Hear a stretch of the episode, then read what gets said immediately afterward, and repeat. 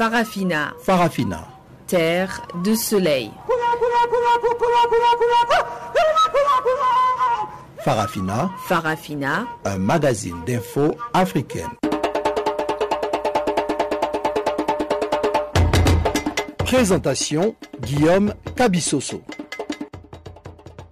Bonjour à tous et merci pour votre fidélité à cette nouvelle édition de Farafina que nous vous présentons depuis nos studios d'Auckland Park en Afrique du Sud.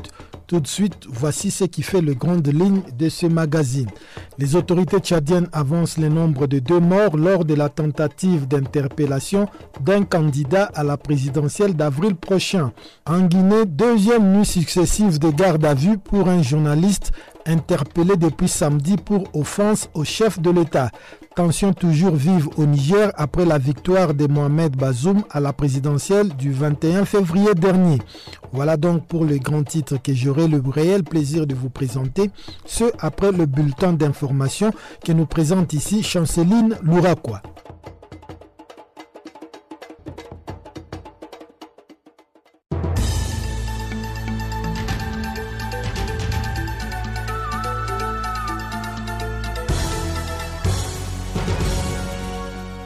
Merci Guillaume et Kabissoso et bonjour à tous. C'est ce lundi 1er mars 2021 que la rentrée parlementaire s'est effectuée, suivie d'une élection pour la présidence du Sénat au Gabon. C'est un moment fort car dans l'ordre protocolaire, le président du Sénat est une personnalité très importante dans ce pays. Des 102 sénateurs au départ, le nombre a été quasiment réduit de 57 sénateurs. Depuis la création de cette deuxième chambre du Parlement, il y a 24 ans, le président du Sénat avait la prérogative d'assurer l'intérim du président de la République en cas de vacances du pouvoir. Dorénavant, en cas de vacances du pouvoir, le président du Sénat n'assurera plus seul l'intérim du président de la République, mais avec le président de l'Assemblée nationale et le ministre de la Défense, selon une récente modification de la Constitution.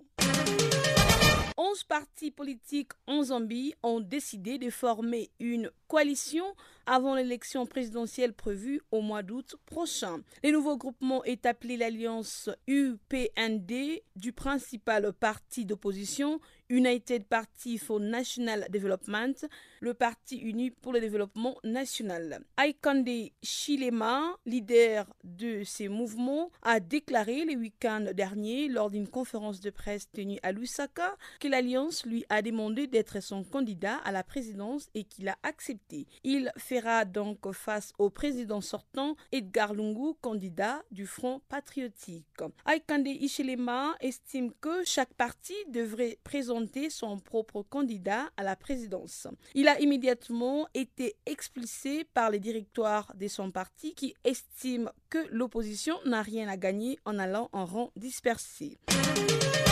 Rendons-nous maintenant au Tchad. L'opposant Yaya Dilo, candidat à l'élection présidentielle investi par le Parti socialiste sans frontières, a affirmé dimanche que son domicile a été attaqué et que plusieurs personnes dans son entourage ont été tuées. Des propos réfutés par le ministre tchadien de la communication et porte-parole du gouvernement, Mamat Zene, joint par nos confrères de la radio France internationale. Selon l'opposant, l'attaque a été menée par des hommes de l'armée tchadienne plus précisément par une unité de la garde présidentielle dirigée par le fils du président Idriss Déby Itno. Une affirmation qui confirme des membres de la Convention tchadienne des droits de l'homme qui se sont rendus sur place. Rappelons que Yaya Dilo est un ancien chef rebelle, un ancien ministre proche parent du chef de l'État et originaire de la même région présidentielle au Congo-Brazzaville après que Mathias Zon a reçu les soutiens de Bertin Pandi Ngwari, un homme politique qui a soutenu le général Jean-Marie Moukoko, l'opposant Gu Brice Parfait Kolela a conclu samedi un accord de gouvernement avec le Rassemblement pour la démocratie et le développement de l'ancien président Jacques Joachim Yumbi Opango. C'était lors d'une conférence de presse tenue le week-end à Brazzaville. À cette occasion, le candidat de l'UDH Yuki a dévoilé un projet de société axé sur la décentralisation et passé des consignes de sécurisation du vote à ses militants. Âgé de 60 ans, l'opposant Guy Patrice Colilla a affirmé que cette nouvelle alliance s'inscrit logiquement dans les registres de l'alternance démocratique, libre et apaisée. Déterminé plus que jamais, l'ancien ministre, passé à l'opposition, Guy Parfait Colilla, a conclu qu'il s'est engagé encore une fois de plus pour apporter le changement dans son pays. Et en Afrique du Sud, pour terminer, avec les ralentissements des contaminations, le président de la République, Cyril Ramaphosa, a annoncé dimanche un nouvel allègement des restrictions. Au niveau d'alerte sanitaire 3, le pays de Nelson Mandela est passé de nouveau au niveau 1. Les couvre-feux s'étant désormais diminués à 4 heures du matin. Les rassemblements seront désormais permis. Lors d'un rassemblement en intérieur, un maximum de 100 personnes sera tolérée et 250 personnes à l'extérieur. La vente d'alcool est également à nouveau autorisée les week-ends, mais le président sud-africain prévient que le geste barrière ne doivent pas être abandonné. La menace d'une troisième vague est toujours présente, tout comme le risque de voir apparaître des nouveaux variants du virus. Les pays enregistrent désormais moins de 2000 nouveaux cas par jour et les hôpitaux ont maintenant la place pour accueillir deux patients. Depuis quelques semaines, le pic de sa deuxième vague vague d'épidémie a été dépassée et désormais la campagne vaccinale a été lancée auprès du personnel de santé. En plus des 11 millions de doses de Johnson Johnson précommandées il y a quelques semaines, le pays attend 20 millions de doses du vaccin Pfizer, sans compter celles de la plateforme COVAX et de l'Union africaine. À ce jour, l'Afrique du Sud compte plus d'1,5 million de cas depuis le début de la pandémie et approche à plus de 50 000 morts.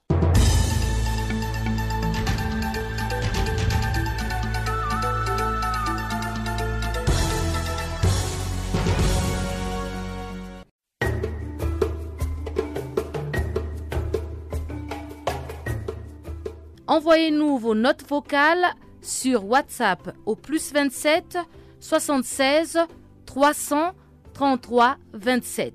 Vous pouvez aussi laisser vos messages sur notre page Facebook Channel Africa ou encore sur Twitter Channel Africa 1. Channel Africa, la perspective africaine.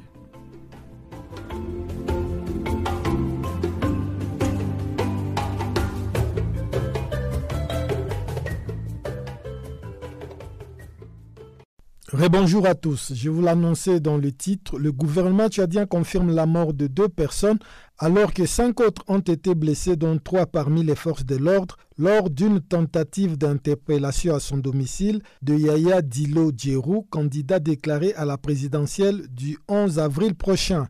Si l'identité des victimes n'a pas encore été confirmée par les autorités, d'après certaines sources, les deux victimes sont la mère et le fils de l'opposant Yaya Dilo Djerou. Pour plus de précisions, suivons Noël Ndjindjoum, le président du mouvement Justice Ourien, joint à N'Djamena.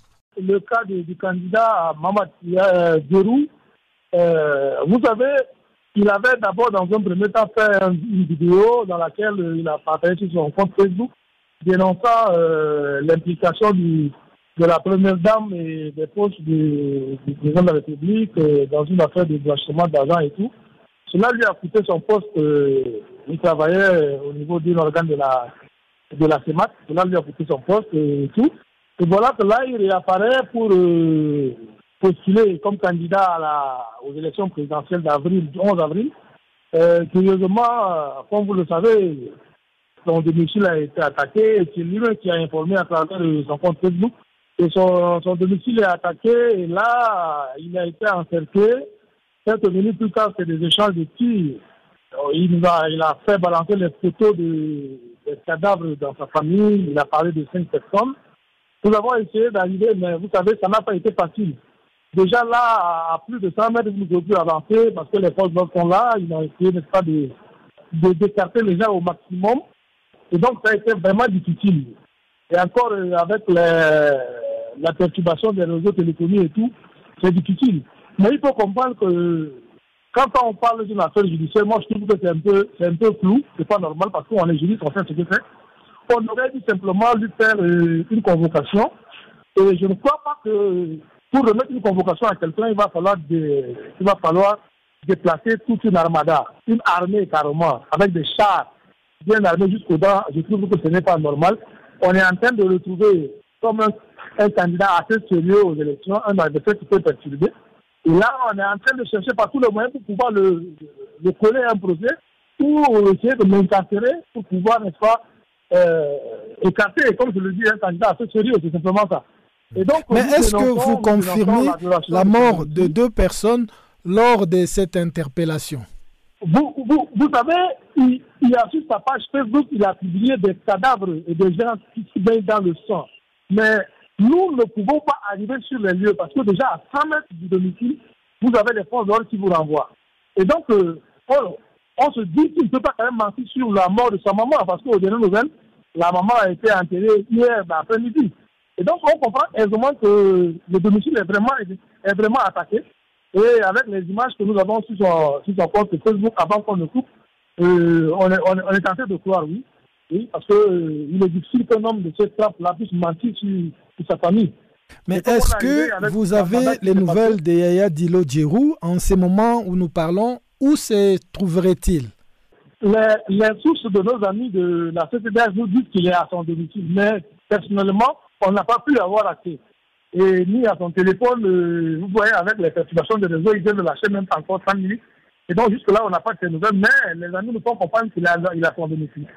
Personnellement, je ne suis, je ne suis pas rentré à l'intérieur de sa maison pour voir, mais euh, selon les amis je l'ai quoi, euh, il est là dans son domicile. Dans quelles circonstances cet échange de tirs a-t-il eu lieu? Est-ce que autour de son domicile, il y avait ses partisans? On ne peut pas venir chez quelqu'un avant que l'heure. On vient en pleine nuit ou encore euh, à l'aube chez quelqu'un avec toute une armée où on fait la maison. Les gens sont là, sa famille sont là, ils sont là. Donc ils peuvent, ils peuvent simplement compter pour pouvoir défendre la violation du domicile. Et c'est à ce moment, bon, il y a eu des échanges de tirs. Et il a même dit qu'il y a eu des blindés qui ont passé son portail. Et donc, euh, autour de lui, il y a des partisans, il y a des gens qui sont là, qui n'ont pas accepté cette violation-là. Ils sont opposés, effectivement, pour ne pas qu'il y ait la violation de domicile. Au Niger, la tension reste toujours vive après la proclamation des résultats du second tour de l'élection présidentielle qui donne comme vainqueur Mohamed Bazoum. Son challenger Maman Ousmane réclame aussi la victoire. Les manifestations ont cependant baissé ce week-end alors que près de 500 personnes ont été arrêtées. Les points dans ces reportages de notre correspondant à Niamey, Abdul Razak Idrissa. Le week-end a été calme à Niamey et dans les autres régions du pays, notamment à Zender, où se trouve le candidat Mohamed Ousmane.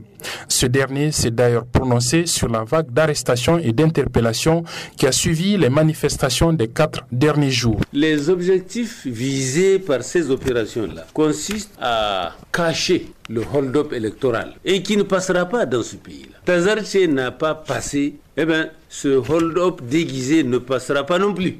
En tout cas, nous sommes décidés. Nous sommes disposés à ne pas nous laisser faire. Il faut que ce soit bien entendu et bien compris par tous. J'interpelle également la communauté internationale sur les risques de dégénérescence de cette situation post-électorale du Niger, qui pour le moment peut être encore gérable, contrôlable, pourvu que le suffrage exprimé par les citoyens soit fidèlement reflété dans les résultats. Il ne faut pas que ces élections soient prises comme prétexte pour régler des comptes antérieurs. Cela est inacceptable. Ce dimanche matin, des défenseurs des droits humains ont vainement tenté de rencontrer les personnes arrêtées et interpellées en marge de ces manifestations. Moussa Tiangari de l'association alternative Espace Citoyen. On nous empêche d'avoir accès sous prétexte que seuls des parents très proches pourraient avoir accès à ces personnes alors que nous, ne venons pas en qualité de parents ou euh,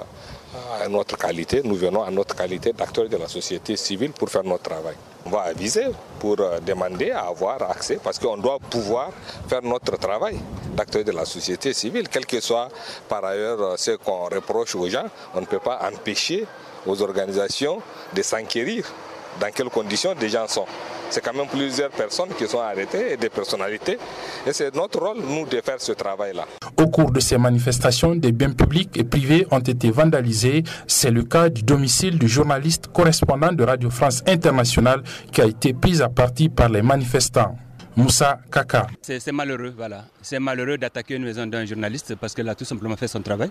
Ces gens-là, ils ont mal tapé parce qu'ils ne me connaissent pas. Je, je, suis un homme de conviction dans mon travail professionnel et j'ai toujours une constance que je maintiendrai. Quoi. Ils n'ont qu'à tout brûler s'ils veulent, mais il n'y a aucun problème. Quoi. Ils ont déjà brûlé. Quoi. Leur seule chance, ils n'ont pas eu la chance parce que j'ai évacué ma famille bien avant leur arrivée. Je savais qu'ils venaient. Ils ont tout brûlé. Je n'ai rien fait. Et moi, on voit plus de 3000 messages de menaces de mort depuis un mois, depuis deux mois même. Ça ne peut pas aller. Ils n'ont qu'à changer d'option. Je ne suis pas leur ennemi. Leur concurrent, c'est Bazoum qui a eu son pouvoir. Ce n'est pas Moussa Kaka. Et même demain, s'il faut refaire le travail, je le referai comme ça. Quoi. Ce acte liberticide a été condamné par les organisations socioprofessionnelles des secteurs des médias du Niger. Ibrahim Harouna, président de la Maison de la Presse. Le bureau du conseil d'administration de la Maison de la Presse condamne. Avec fermeté cet acte gravissime d'atteinte à la liberté de presse, chèrement acquise par les médias nigériens et à l'intégrité physique du journaliste Mouskaka et sa famille. Mais en garde toute personne qui se hasarderait à s'en prendre à un média ou à un journaliste dans l'exercice de sa profession. Interpelle les autorités nationales à garantir sur l'ensemble du territoire national la sécurité des journalistes et des médias nigériens. Apporte son soutien indéfectible aux professionnels des médias dans leur mission de service public, se réserve le droit de porter plainte contre les auteurs de ces actes ignobles et leurs complices. Autre conséquence de cette situation post-électorale au Niger, c'est la coupure de la connexion Internet depuis mardi sans explication, situation que dénoncent les citoyens. Bon, compte tenu du contexte, presque chacun estime que c'est l'État qui a pris la décision, mais ce n'est pas bien. Il faut qu'on apprenne à vivre démocratiquement, à fonctionner démocratiquement, à respecter les règles démocratiques. C'est une violation des droits humains et que ce n'est pas une bonne chose pour nos gouvernants. Ils doivent nous permettre effectivement de communiquer, l'État du Niger doit faire en sorte de rétablir l'Internet ici et maintenant pour euh, le bien-être des citoyens. En plus des appels au rétablissement de la connexion Internet, beaucoup d'appels à l'apaisement ont également été lancés par des institutions, des structures organisées et des citoyens. Abdulrazak Idrissa à Niamey pour Channel Africa. Restons toujours au Niger où l'opposant Maman Ousmane exige la libération immédiate de tous les détenus interpellés lors des violences qui ont suivi la proclamation des résultats présidentiels. Selon des chiffres officiels, plusieurs centaines de personnes ont été interpellées depuis le début de ces troubles. Le porte-parole de Maman Ousmane, Ibrahim Amidou, a été joint à Niamey par Chanceline Louraquois. demande la libération de toutes les personnes arrêtées. Au total, il y a eu combien de personnes qui ont été euh, arrêtées? Environ un peu plus que 500 personnes sur tout l'étendue du, du territoire national. Et toutes ces personnes sont des membres issus de votre parti politique? C'est tous des, tous des, des, des, des militants de l'opposition. Donc, ce sont des membres qui font euh, la coalition de l'opposition euh, nigérienne Oui, tout à fait.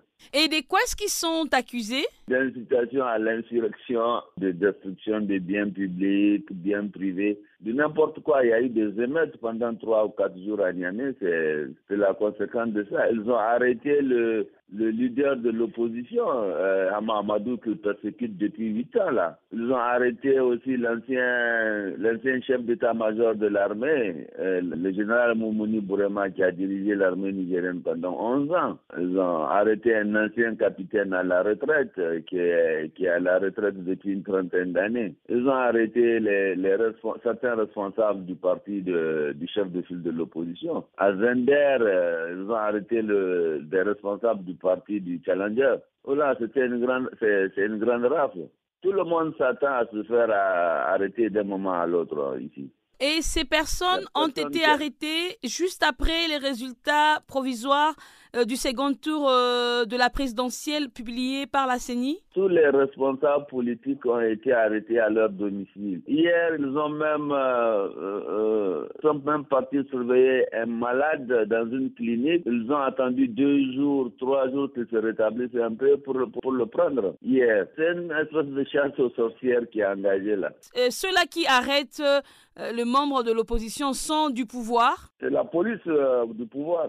Et le malade, il a été enfin arrêté. Ils ont persécuté sa femme pour qu'elle pour qu'elle lui dise où est-ce qu'il est. La femme a fini par dire qu'il est malade et il est dans une clinique. Elle est partie leur montrer la clinique où il est gardé. Et ils ont laissé deux policiers pour le surveiller dans son lit d'hôpital. Elle s'est un peu rétablie, ils l'ont pris, l'ont amené à la police judiciaire. Et cette personne est membre du parti de l'opposition? Oui, c'est un responsable de, de, la commune 5 euh, du parti de l'opposition. Nous avons également appris que Maman Ousmane euh, conteste toujours les résultats euh, du second tour de la présidentielle publié par la CENI. Alors Oh, pourquoi ne pas attendre à ce que la Cour constitutionnelle puisse publier les résultats définitifs et contester encore ce résultat parce que euh, tout le monde sait au Niger déjà que la Cour constitutionnelle ne désavoue jamais le, pouvoir. Si elle pouvait dire la vérité, le candidat du pouvoir, Bazoum Mohamed, ne pourra même pas être euh, candidat à l'élection présidentielle.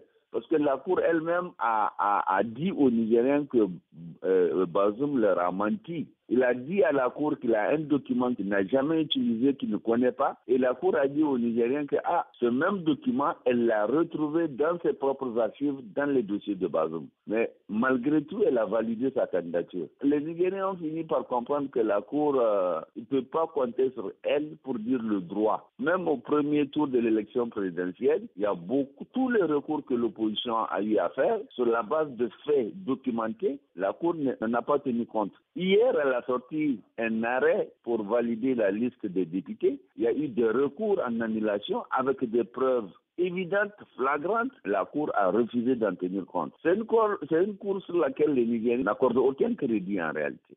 C'est ce mardi que doit avoir lieu en République démocratique du Congo l'élection du bureau définitif du Sénat en remplacement du bureau d'Alexis Tambouemamba. Ce dernier a démissionné en début du mois de février après que les sénateurs ont initié des pétitions contre ses membres. L'élection de ce mardi connaîtra un candidat unique au poste de président. Il s'agit de Modeste Bahati Lukwebo, un ancien allié de l'ex-président Joseph Kabila. Depuis Kinshasa, c'est une correspondance de Jean-Noël Bamwende. Les candidats aux différents postes du bureau définitif de cette chambre haute du Parlement ont eu deux jours, dimanche et lundi, pour battre campagne au Palais du Peuple, siège du Parlement. 17 candidats sont en lice pour les six postes vacants au sein du bureau du Sénat, une chambre dirigée aujourd'hui par un bureau d'âge chapeauté par Léon Mamboléo après la démission sous pression des sénateurs du bureau Alexis Tambouemamba. Des postes parmi lesquels la questure dont Georges-Éric Makangou est l'un des candidats, il a promis de mettre toutes ses compétences au service du Sénat. Je voudrais mettre toutes mes compétences au service de notre prestigieuse Chambre et je m'engage donc durant l'exercice de mes fonctions à la question en conformité avec mes prérogatives à me tenir entièrement à la disposition de tous les sénateurs, indistinctement, ainsi que du personnel administratif qui nous appuie efficacement dans l'accomplissement de notre noble devoir, car, dit-on, un cavalier sans armes est comme l'oiseau sans aile. Point 2. Demeurer à l'écoute individuelle de tous les collègues afin de les aider à remplir dûment leur mission. Je partage vos difficultés quotidiennes, car les ayant moi-même expérimenté à tout point de vue. Questeur, oui, mais sénateur d'abord, c'est-à-dire votre collègue, votre frère, votre égal. Pour conclure, mon profil ainsi que votre profil constitue le de ma candidature à la question. Au poste de président du bureau définitif, le bureau d'âge n'a validé qu'une seule candidature, celle de Modeste Batiloukwebo un ex-allié du président honoraire Joseph Kabila dont il s'était séparé justement pour n'avoir pas obtenu le poste de président du Sénat que le Front commun pour le Congo, le FCC, regroupement politique de Kabila, avait plutôt accordé à Tambouemamba. Aujourd'hui, candidat unique, Bati Lukwebo a-t-il toutes les chances de gagner? Écoutons plutôt l'analyse de Willy Wenga, avocat au barreau de Kinshasa-Gombe. Modeste Batiloukwebo garde ses chances intactes d'être élu président du Sénat dès lors qu'il est candidat unique au poste vacant. La grande bataille a mené tant par lui-même que par tous ceux-là qui l'accompagnent, c'est la mobilisation des sénateurs à être présents à l'hémicycle le mardi 2 mars pour répondre à l'exigence de l'article 24 alinéa 1er qui stipule que pour l'élection de membres du bureau définitif, le Sénat ne siège valablement qu'à la majorité absolue de membres qui la composent. C'est-à-dire que lorsque le quorum n'est pas atteint, la plénière électorale ne peut pas se tenir. Or, la grande bataille, dès lors que l'honorable Bati est candidat unique, c'est de réaliser le quorum électoral pour que dès le premier tour, qu'il puisse être élu président. Le poste de vice-président n'est pas à pourvoir. Son titulaire, l'ex-premier ministre Sami Batibanka, est l'unique membre du bureau Tambwe qui a survécu aux pétitions des sénateurs. Jean-Noël Bamwese à Kinshasa pour Canal Afrique. Parlons à présent du Gabon où c'est plutôt ce lundi que la rentrée parlementaire s'est effectuée, suivie d'une élection pour la présidence du Sénat. De 102 sénateurs au départ, le nombre a été quasiment réduit de 67. Désormais, il n'y a que 52 élus au suffrage universel indirect et 15 autres sénateurs sont nommés par le président Ali Bongo Ondimba. Notre confrère du Gabon Actu Yves Ngoma est au micro de Chanceline Louraquois. Aujourd'hui, c'est bien le jour de la rentrée parlementaire à l'Assemblée nationale et au Sénat. Mais euh, celle qui euh, retient plus l'attention, c'est la rentrée parlementaire au Sénat parce qu'aujourd'hui devrait intervenir l'élection du nouveau président du Sénat et des membres de son bureau. Et aujourd'hui, le Sénat qui rentre en fonction ne sera pas comme le Sénat euh, qui a toujours existé depuis 24 ans depuis sa création. Plusieurs révisions de la Constitution ont modifié le paysage au niveau du Sénat. D'abord, en 2017, il avait décidé que le nombre de sénateurs devait être réduit de 102 à 52. C'était pour des raisons économiques. Et ensuite, une dernière révision, euh, fin décembre 2020, a ajouté un nouveau concept des sénateurs nommés par le président de la République. Donc, désormais, il y a 52 sénateurs élus au suffrage universel indirect et 15 sénateurs nommés par le président de la République.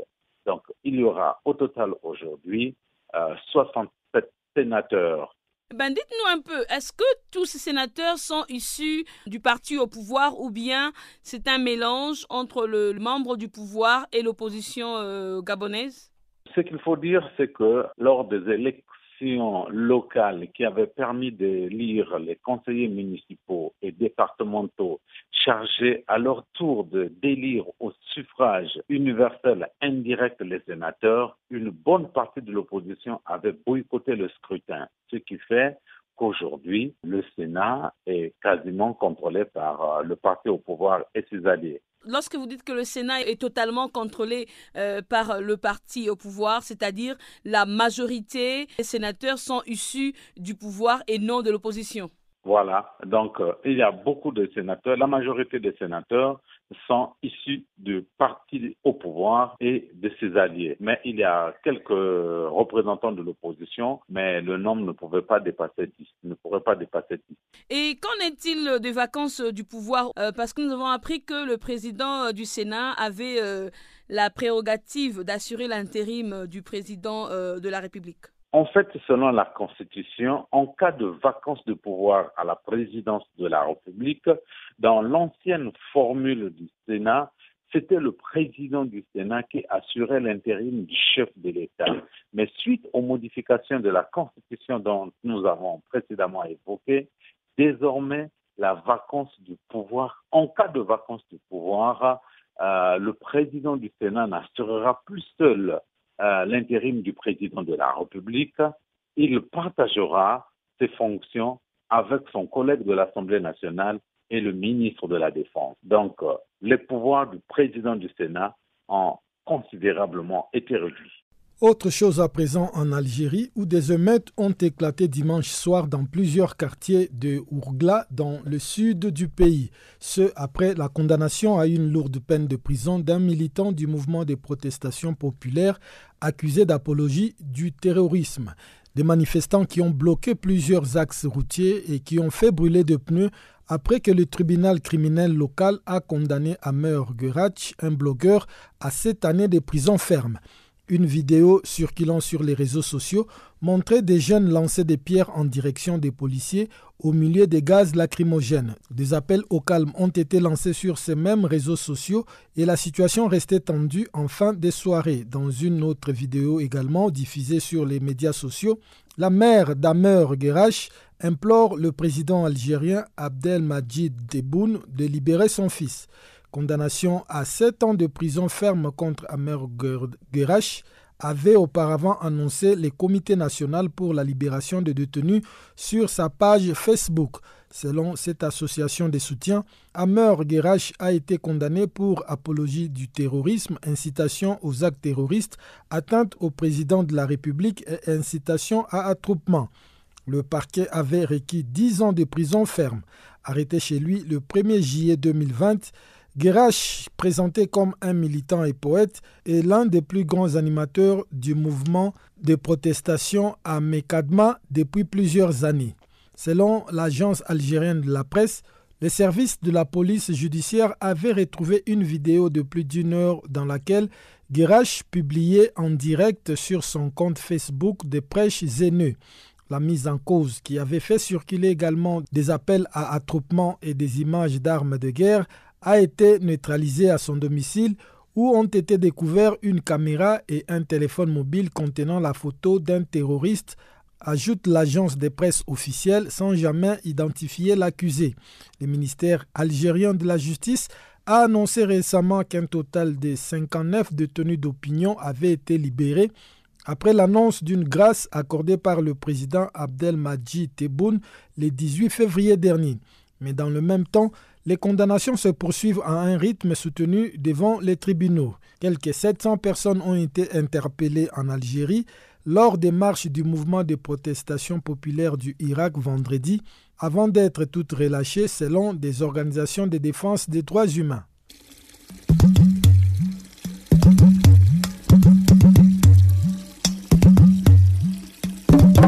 Vous écoutez Channel Africa à la radio et sur internet www.channelafrica.org.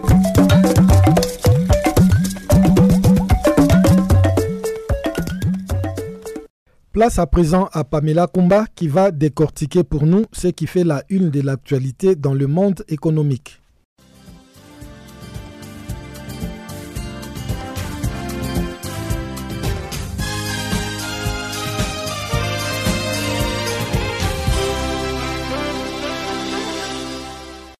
Bonjour, en 2023, les exonérations fiscales au Gabon ne devraient pas dépasser 10% des recettes recouvrées trimestriellement. C'est ce qui ressort de la note circulaire signée par le Premier ministre Rose Christiane Osuka Raponda dans le cadre de la loi des finances 2021. Elle précise que les dépenses fiscales sont soumises au strict respect des obligations contractuelles. À ce titre, les services douaniers et fiscaux et l'ensemble des ministères sont astreints à l'obligation de rendre compte chaque trimestre de la réalisation des contreparties entre l'État et les différents secteurs concernés. L'enjeu sur ce tour de vis sur les dépenses fiscales est d'accroître les recettes de l'État gabonais. En effet, la loi des finances 2021 prévoit des recettes fiscales de 1,444 milliards de francs CFA, soit plus de 24%, et des droits de douane de 333,28 milliards de francs CFA, soit plus de 27%. En Zambie, la mine d'émeraude Kagem reprendra du service dès la deuxième semaine du mois de mars 2021. C'est l'annonce faite le 25 février par Kagem Mining Limited, la filiale locale du groupe britannique Gemfield, qui détient 75% d'intérêt dans ce projet. Gemfield a enregistré une baisse de la production et des bénéfices l'année dernière à cause de la fermeture de ses mines de pierres précieuses. La production d'émeraude a en effet baissé de 78% en glissement annuel, mais la compagnie a pu éviter licenciement. Elle a même continué de payer 80% du salaire des employés en congé. Alors que la crise sanitaire qui a entraîné cette décision n'est pas terminée, la compagnie a trouvé le moyen de reprendre la production en Zambie. Gemfield indique que des kits de tests rapides ont été achetés pour tester tous les employés avant le début des opérations les plus importantes en avril. L'achat de masques, le respect des mesures de distanciation et la construction de nouveaux sites d'hébergement font aussi partie du dispositif sécuritaire sanitaire qui sera mis en place. Une enveloppe financière de l'ordre de 128 millions de dollars sera mobilisée pour la réhabilitation du barrage vert en Algérie dans les prochaines années. C'est ce qu'a indiqué le directeur général des forêts, Ali Mahmoudi, qui assure que son administration est en train de se réorganiser pour prendre en charge de manière effective ce projet durant sept ans. Intervenant sur les ondes de la radio algérienne, Ali Mahmoudi a affirmé que son pays a décidé de solliciter des financements à l'international pour réaliser le projet de réhabilitation du barrage vert dans le cadre de l'initiative africaine de la Grande Muraille verte, visant donc à lutter contre les effets du changement climatique et de la désertification. Sur les 128 millions de dollars prévus durer sept ans à travers une formule triangulaire, 43 millions de dollars accordés par le Fonds vert climat des Nations Unies, 28 millions de dollars auprès de l'organisation de la FAO et un cofinancement algérien de l'ordre de 58 millions de dollars a été débloqué. C'est dans ce contexte que le Conseil interministériel avait décidé, dans le cadre du plan national climat, de faire du barrage vert un des outils importants d'atténuation des changements climatiques en août 2019. Au Mali, le gouvernement a approuvé un prêt de 41,4 millions de dollars pour la réhabilitation de la route Sévaré-Gao. Datant de l'époque coloniale, cette route fait partie intégrante de la transsaharienne Alger-Lagos et elle a subi son dernier entretien au début des années 2000. Depuis lors, cet axe essentiel pour le désenclavement du Grand Nord du Mali a subi l'usure de l'âge. Le gouvernement malien a donc adopté des projets de texte relatifs à la ratification de l'accord de prêt de 22,2 milliards de francs CFA signé à Khartoum et à Bamako le 31 décembre 2020 entre la République du Mali et la Banque arabe pour le développement économique en Afrique. Et puis on termine au Togo où le projet d'appui au secteur agricole exécuté entre 2011 et 2020 a significativement impacté le développement du sous-secteur de l'élevage. Le projet arrivé à terme a permis à 80 000 éleveurs de voir leurs revenus augmenter de 50 Pour atteindre ce résultat, il a fallu dans un premier temps mener des actions continues en faveur de l'amélioration de la santé animale. Au total, ce sont neuf campagnes de déparasitage et de vaccination contre la maladie de Newcastle et la peste de petits ruminants qui ont été menées. S'agissant de la peste des petits ruminants, justement, le pourcentage du bétail exposé au virus est passé de 14% en 2012 à 4% au terme de l'année 2018. En outre, 3679 géniteurs améliorés de petits ruminants et 5300 de volailles ont également été distribués. Le programme a su relever le défi de la structuration et de la professionnalisation du secteur.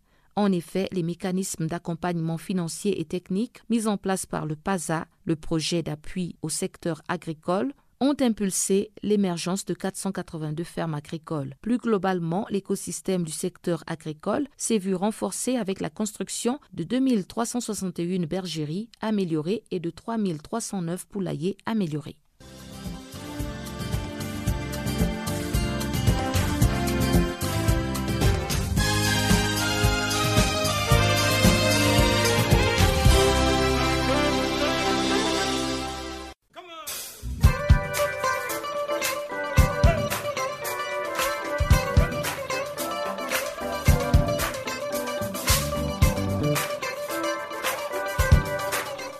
Farafina, votre rendez-vous hebdomadaire sur Channel Africa, la radio panafricaine. Farafina, votre programme des actualités en langue française sur Channel Africa.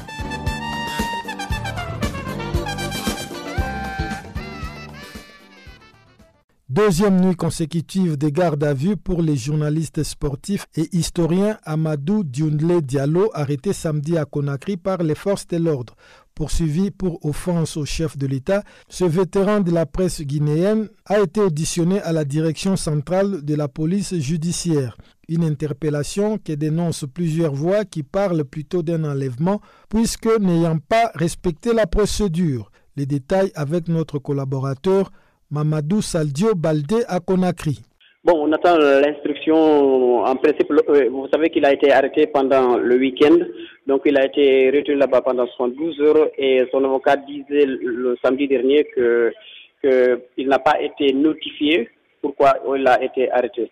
Tout ce que je sais, c'est qu'il était parti pour faire un jogging, son sport favori. Euh, c'est en ce moment-là qu'il avait été arrêté par des policiers et conduit à la, à la, à DPJ, police judiciaire de, de, Conakry. Mais, on sait qu'un peu, euh, une semaine ou bien deux semaines plus tôt, il avait assisté à une émission où il avait tiré à boulet rouge sur, sur le régime.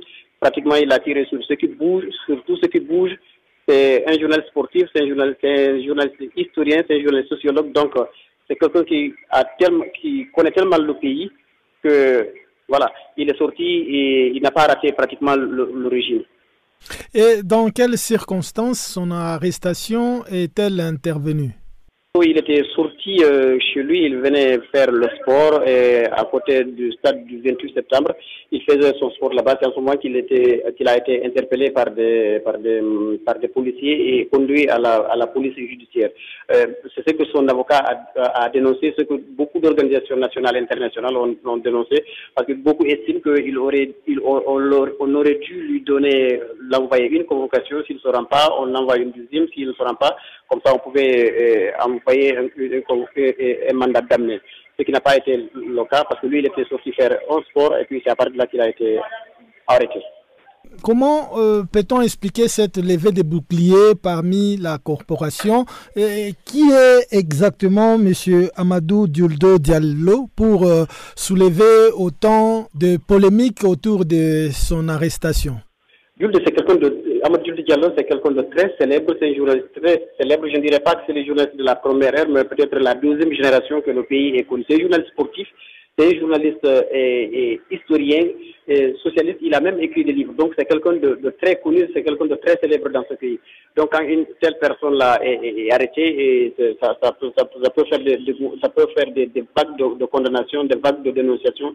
Surtout que la procédure a été, a été faussée à mon avis parce que c'est quelqu'un qui était sorti, c'est un citoyen libre, c'est un citoyen qui, qui, est connu, il est venu tenir ses propos dans une émission, donc il ne s'est pas caché pour dire ce qu'il a dit, il dit qu'il il a même dit qu'il a son baléchon avec lui, prêt à aller en prison parce que, dit-il, tous ceux qui osent aujourd'hui dénoncer le régime, en fait, c'est quelqu'un qui, qui, qui, court gros. Et lui, il a dit qu'il était, qu'il était prêt à assumer ses propos, donc il c'est pas quelqu'un qui se cache en fait.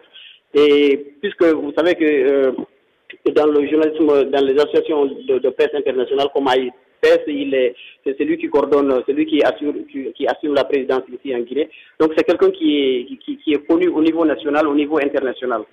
Et autour euh, de cette arrestation, qu'est dit euh, l'association des journalistes euh, de la Guinée? Est-ce que des démarches ont été effectuées pour savoir au moins pourquoi a-t-il été interpellé? Et que disent les autorités à ce sujet? Je sais que c'est à partir d'aujourd'hui, les langues vont se délier parce que, comme je, comme je vous l'ai dit, il, il, a été interpellé euh, pendant le week-end, donc avant-hier. Pratiquement, l'administration ne fonctionnait pas et, samedi et dimanche. Donc, mais à partir d'aujourd'hui, lundi, je sais que les lignes vont bouger. Je sais que les avocats, les journalistes et tout le monde, je sais que les gens vont aller du côté de la DPJ, là où, il, en toute logique, il devra être auditionné pour comprendre de quoi d'abord on le reproche avant de, avant de, avant, de, avant d'entreprendre les, les, les, mesures qui, qui, suivre. Quoi. Les acteurs de la société civile sénégalaise ont animé pendant les week-ends écoulés une conférence virtuelle sur les racismes dans le monde. Il s'agissait de dénoncer ces fléaux et d'insister sur la démolition des symboles liés au racisme et à la colonisation, notamment à Dakar, la capitale sénégalaise. Mignam Diouf était parmi les acteurs de la société civile qui s'est prononcé sur ces problèmes. Suivez ces propos recueillis par Pamela Kumba.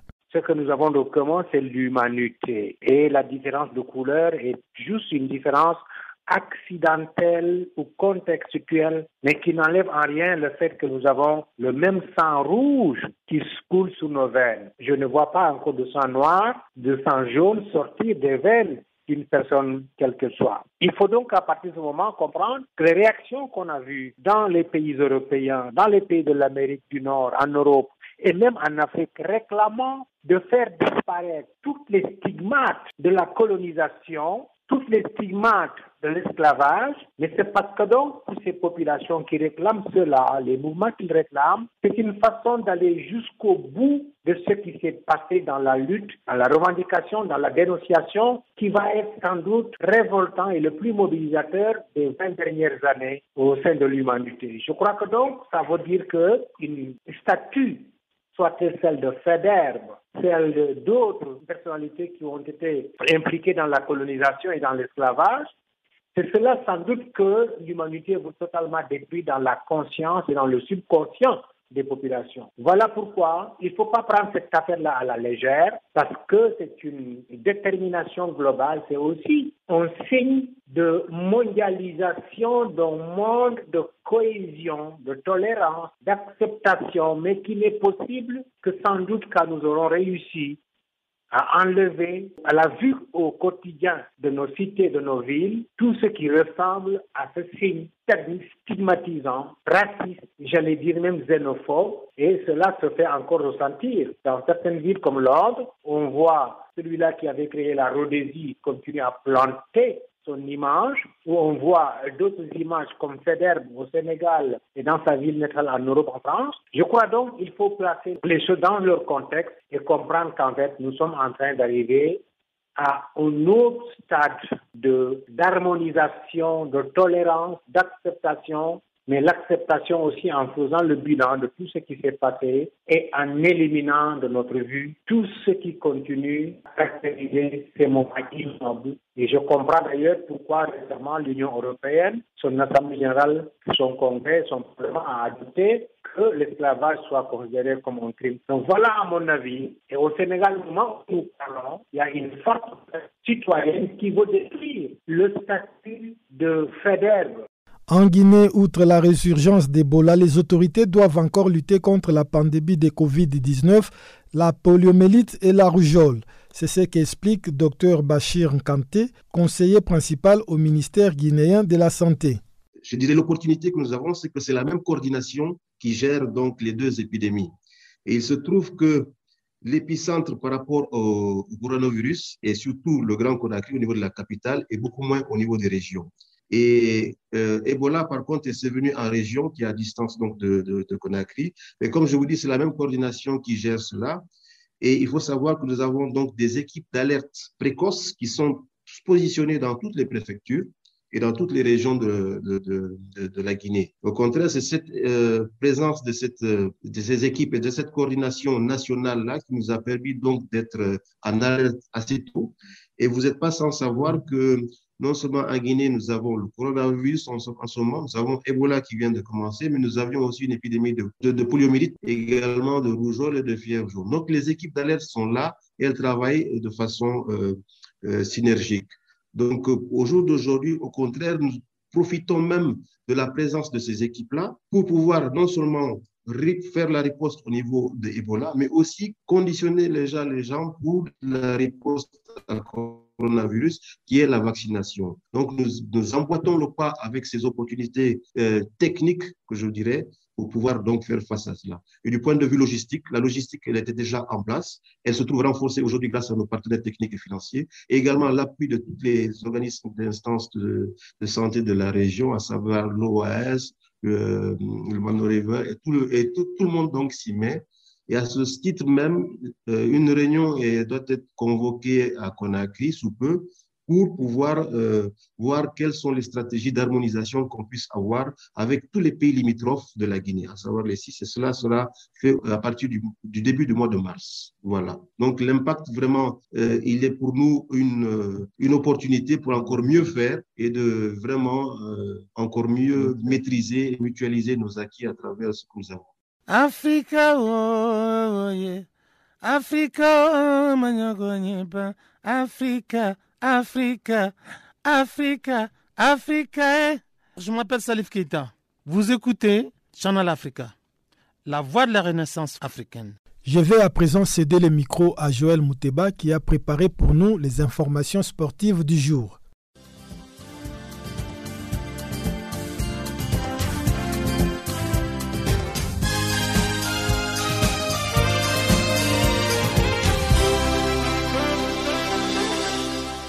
Bonjour à tous. À nouveau, un match nul pour le FC Saint-Éloi Lupopo et le TP Mazembe qui se sont affrontés dimanche au stade Frédéric Ibassa-Maliba de la commune de la Kenya à Lubumbashi en RDC lors du derby louchois comptant pour la 21e journée du 26e championnat de la Ligue nationale de football, l'INAFOOT. Les deux rivaux louchois, qui n'arrivent plus à se départager à l'occasion de leur dernière confrontation, se sont une fois de plus illustrés par un score de parité. Les Corbeaux, qui avaient comme ambition de battre les cheminots pour se mettre en confiance avant d'affronter le samedi 6 mars les Mamelody Sundowns d'Afrique du Sud en Tanzanie en Ligue des Champions, ont fait preuve d'inefficacité à l'attaque et ont à trouver le chemin défilé. Pour leur part, les jaunes et bleus qui espéraient améliorer leur position au classement se contenteront de ce un point du match nul qui les maintiennent loin du podium. Concernant le programme, la Lina Foot se poursuit ces lundi, mercredi et jeudi. Cinq matchs sont au programme.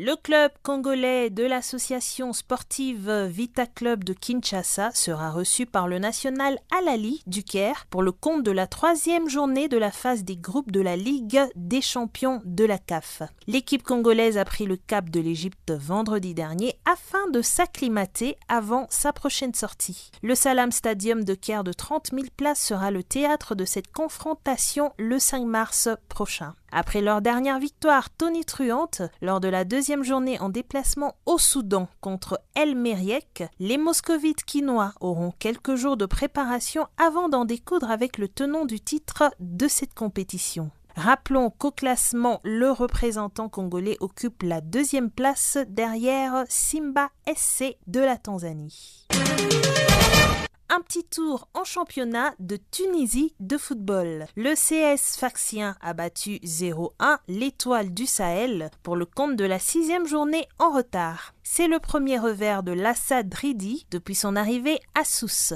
L'ex-coach du club africain était sur une impressionnante série de 7 victoires de rang. L'unique but de la rencontre est inscrit par le Libyen Mohamed Soula dès la 14e minute. La formation de Sousse a poussé pour revenir au score mais en vain. Grâce à son huitième succès en championnat, le CS Faxien, avec 27 points, chip la deuxième place de la Ligue 1 tunisienne à l'étoile du Sahel, désormais troisième. Mais les deux équipes comptent chacune un match en retard. Le classement reste dominé par l'Espérance de Tunis avec 37 points qui compte donc 10 points d'avance sur le deuxième. Les 100 et Or n'ont concédé qu'une seule défaite, 2 buts à 0 face au CS Faxien.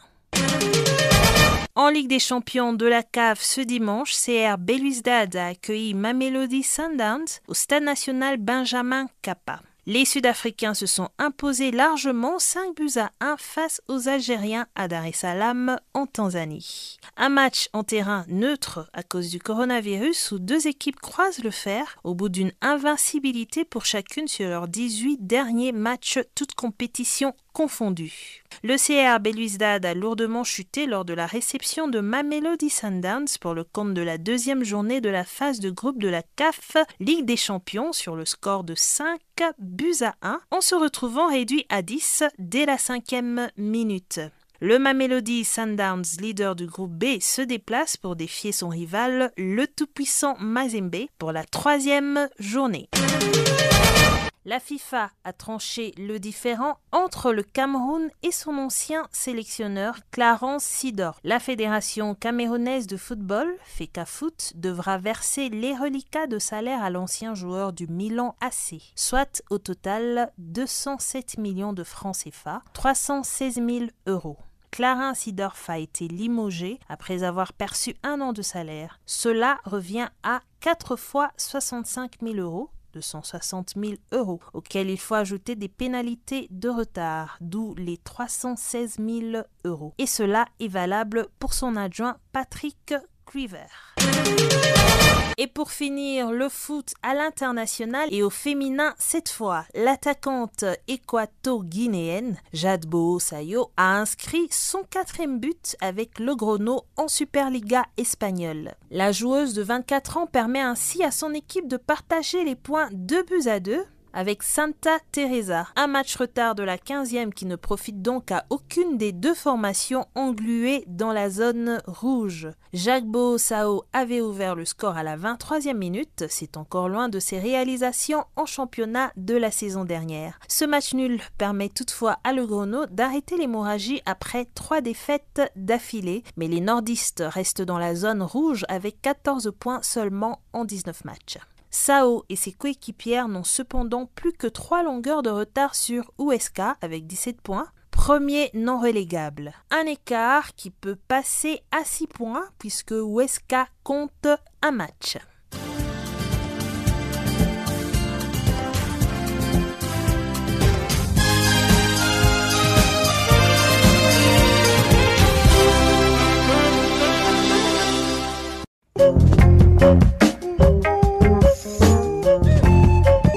C'est par cette information que nous mettons un point final à cette édition de Farafina sur Canal Afrique. Toute l'équipe du service français vous remercie pour votre compagnie et vous donne un nouveau rendez-vous pour demain. Une agréable journée ou soirée selon le lieu d'où vous nous recevez. Au revoir.